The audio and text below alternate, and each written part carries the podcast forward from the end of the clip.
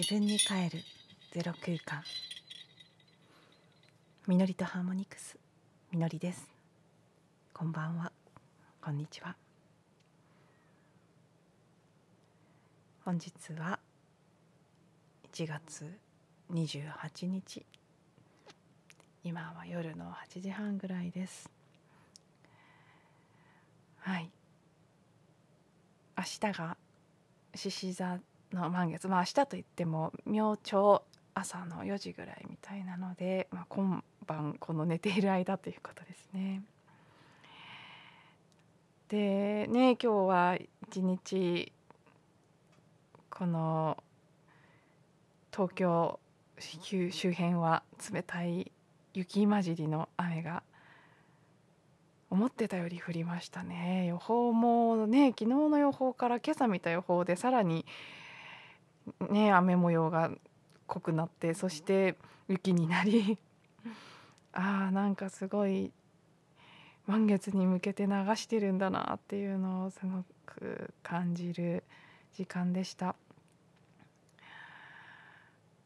うん結構今回も大事なパワフルな満月なのかなっていうふうに今感じていてちょっと今日はね私自身の中にもうん、なんとなく満月の浄化と関係があるのかなって感じるテーマが出てきてるのでとってもパーソナルなストーリーになってしまうんですけどもしかしたら聞いてくださる方の何かにも響くところがあるのかもしれないのでこのまま、えー、感覚に従ってお話ししてみたいと思います。で最初にね明日の獅子座満月のことご存知の方も多いかもしれないですけど私もあの時々目にしてる情報を参考に少しお話しするとえー、っとですね結構すごい満月みたいなんですよ。で何がすごいかというと水亀座のうんと太陽と木星満月なので太陽とお月様がお向かいの位置になるんですけど、えーと、太陽は水亀座にいてでそれは木星とぴったりくっついて9度の位置にいるそうです。でお向かい獅子座の9度のところに月があると。で、えー、とそれと、まあ、アスペクトというね先生術での用語ですけど角度を作る形でお牛座の10度あたりに、えーと、天王星とあとリリスとねちょっとあの天体ではないですけどリリスというこれも結構あの最近注目されてますね。ま、説明は省きますけど、うん、特に潜在意識とかそういう無意識の領域に結構深く関わってるみたいででそれが同じくぴったりくっついていて角度を作っているということで、まあ、その他にもいろいろ細かく見ていくとあるみたいなんですけど大きなエネルギーが動く満月だというふうに言われています。で誰にとってもそうなんですけど私にとっては特にですねあのさっき水亀座の9度の位置で太陽と,、えー、と木星がコンジャンクとぴったり重なっている形でその向かい獅子座の9度に月があるというふうにお伝えしたんですけど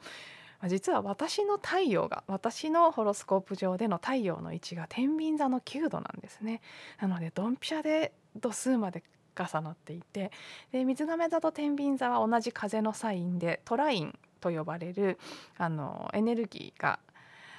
スムーズに流れる角度なんですね。なのでかなりあの水亀座にある太陽木星連合からガンガンエネルギーが注いでいてそして獅子座の9度の月もねあのソフトアスペクトってあまりこうメジャーな角度ではないですけど一応角度を作ってるっていう形。そして牡牛座にあるね天王星とかリリスも10度なので9度とオーブあの差異1度で絡んできてる上に私は牡牛座の向かいのさそり座の10度に天王星を持ってるのでで天王星は水亀座の支配星なので水亀座と深く絡んでてとかいろいろ複雑に結構私にもガンガン来てる配置なんですね。で特に私はまあその細かい話はいろいろありますけど一番今こう自分の中で体感も含めて実感も含めてある今回のあのシンボリックなことっていうのはやはり獅子座の満月ということもあって。獅子座はルーラーと呼ばれるそれぞれのサインには支配性ルーラーと呼ばれるまあ何て言うかな仲良しの天体みたいなものがあるんですけど獅子座にとっては太陽がその支配性にあたるんですね。でなので太陽にある意味こう何て言うんでしょうねフォーカスが当たるっていう側面もあってで私の太陽私にとっては私の太陽にドンピシャ9度のズレもないドンピシャの度数でエネルギーが来てるっていうことでやっぱりすごくこう太陽の場所に意識が向いている。ね私とはみたいなところですね私の本質とか今世この人生での目的とかね社会的な意味での私は何者かっていうこととかなんかねすごくそういったところに改めて光が当たっているような感じがするんですねあのこの音声配信の中でもずっと内面内向きのことを話してきたところからの社会的なことのテーマを話す流れになってでその過程で自分自身が会社員時代どんな経験をしてきたのかっていうことを私もすごく久しぶりに振り返る機会があってその社会的な立場を持っていた時の自分ということを思い出すきっかけにもなったんですよね。そういう意味ですごくなんかこう会社辞めてから6年ぐらいほぼこう陰の極みみたいな生活をしてきたのであんまりこう太陽の部分の意識がなかったような気がするんですけど、ね、どっちかっていうと家にいて月の部分あとねスピリチュアルなことに触れることも増えたので何かそういうこう見えない領域のことに自分の自分自身も自分のこう興味関心も向いていたっていうところからのなんか改めての太陽社会的な事故。私という表に出ていく私という存在っていうのを。そしてねなんかこうキーワードとしてさっき何の脈絡もなくポンって出てきたものはもう本当にね別のものにはなれないっていう言葉ですね。なんか別の何かにはもうなれないって。ただ出てきました。何の前触れもなく。何かのふりもできないし。久しぶりに自分という存在のね太陽の側面を感じた時おそらく6年間自己探求の道を歩んでくる前はその社会的な事故はもっともっと社会に合わせて自分っていうのがよくわからない状態での社会的な事故だったと思うんですね。それでも今思うと改めて振り返ってみるといい上司や同僚に恵まれて私のいいところに気づいて引き出してくれる方たちがいたからこそ能力っていう意味では発揮できていた部分があったんだなって話しながらすごくね自分でもああなるほどなって私うんそう思っていたよりも自分らしくあったのかもしれないなって思ったりもするんですけどだけどう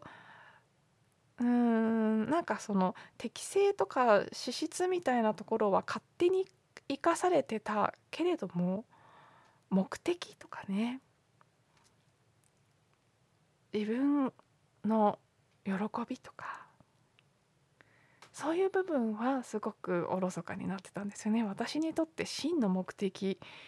この命を生きる真の目的。そこが会社員の時はやっぱりどうしても満たされなかった。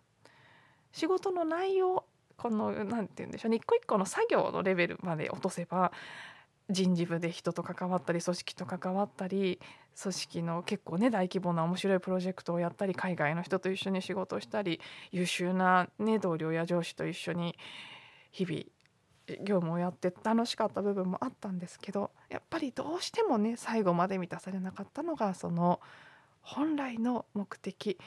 それが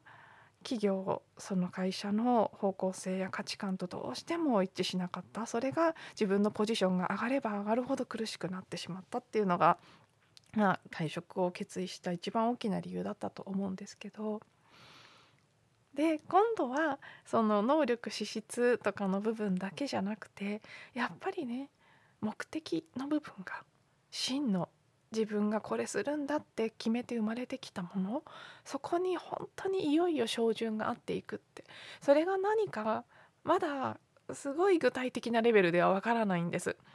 だけど抽象的なレベルであどうも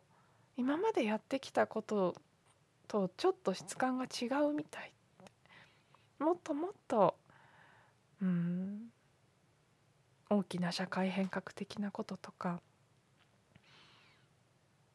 規模的に言うと地球とか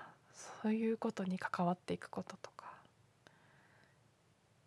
具体的にやることはもっと小さなスケールになるかもしれないですけど何かこう見ていく方向性っていうのが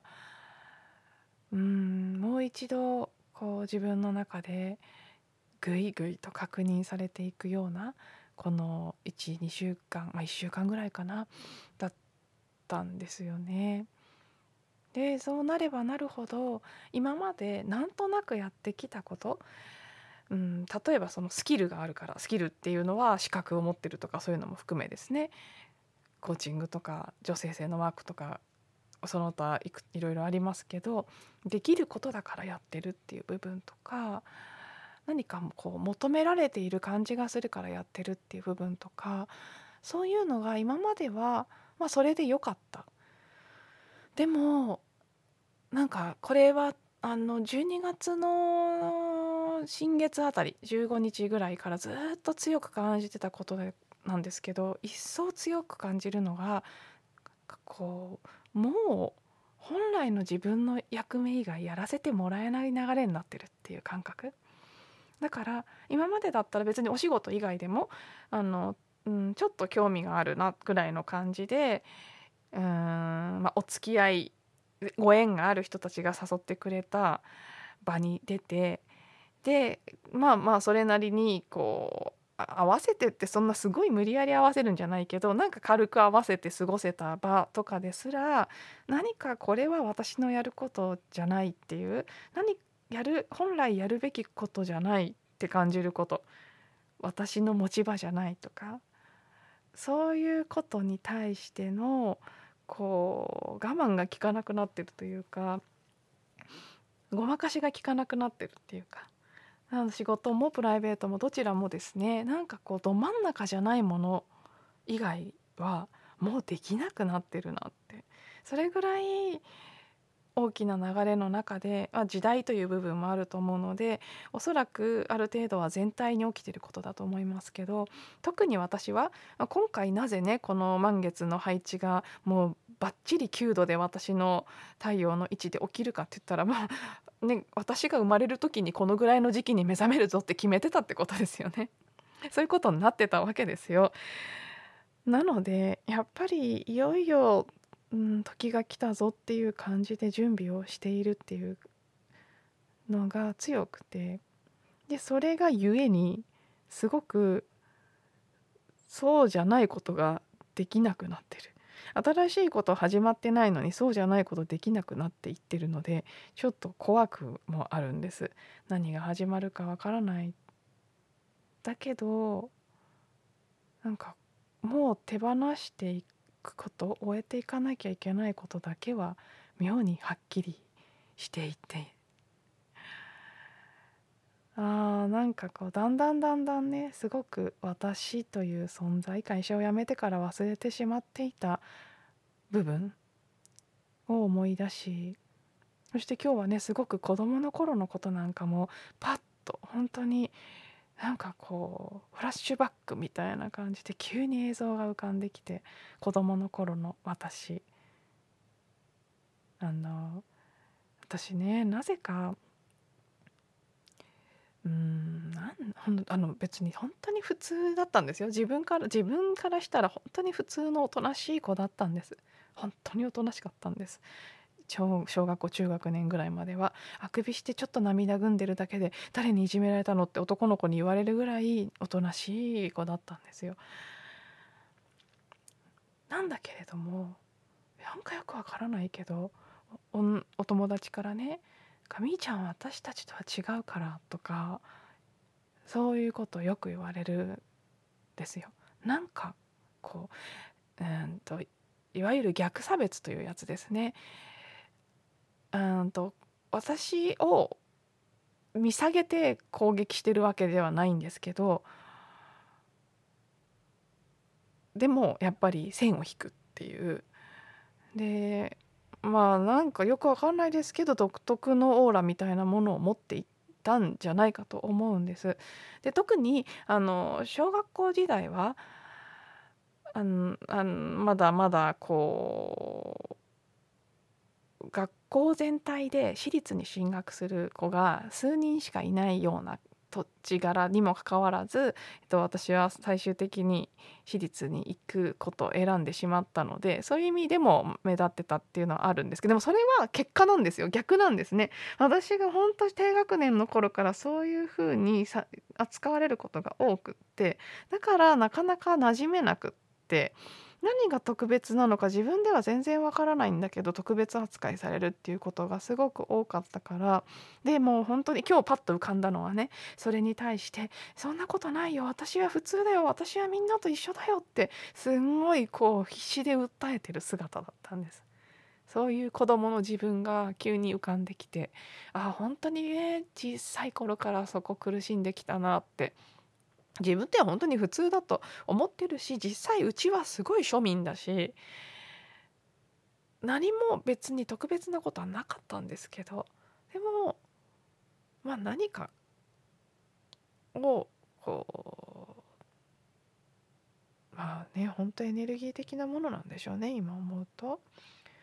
で、まあ、その環境で地元の公立の中学に行くのがちょっと怖かったのでやっぱりいじめとかも結構あったからでそれが怖いってだけの理由で私立を選択したんですけどまあ結果私立に行ったからますますなんかそうそういたずら電話とかかかってきたりもしましたけどなんかこうちょっとねその場には居づらい感じだそういう地域に住んでたんですあの地場所が違えば今私が住んでる場所なんて逆に私立行かない人探す方が難しいですし別にそんな差別は全然ないと思うんですけどそういう環境に生まれてたんですよね。なので、まあ、結構子どもの頃馴染めなかった。で中学高校は私立に入ったのでだいぶ環境変わって落ち着いて穏やかに過ごせるようになったんですけどでもそれでもまだねなんかまだ特別扱いされるんですよ。別に普通にしてて何にも変わってない本当に普通の生活してる普通の人間なんですけどやっぱり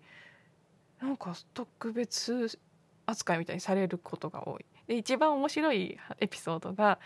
私普通の普通の本当庶民の普通の家の子なんですけど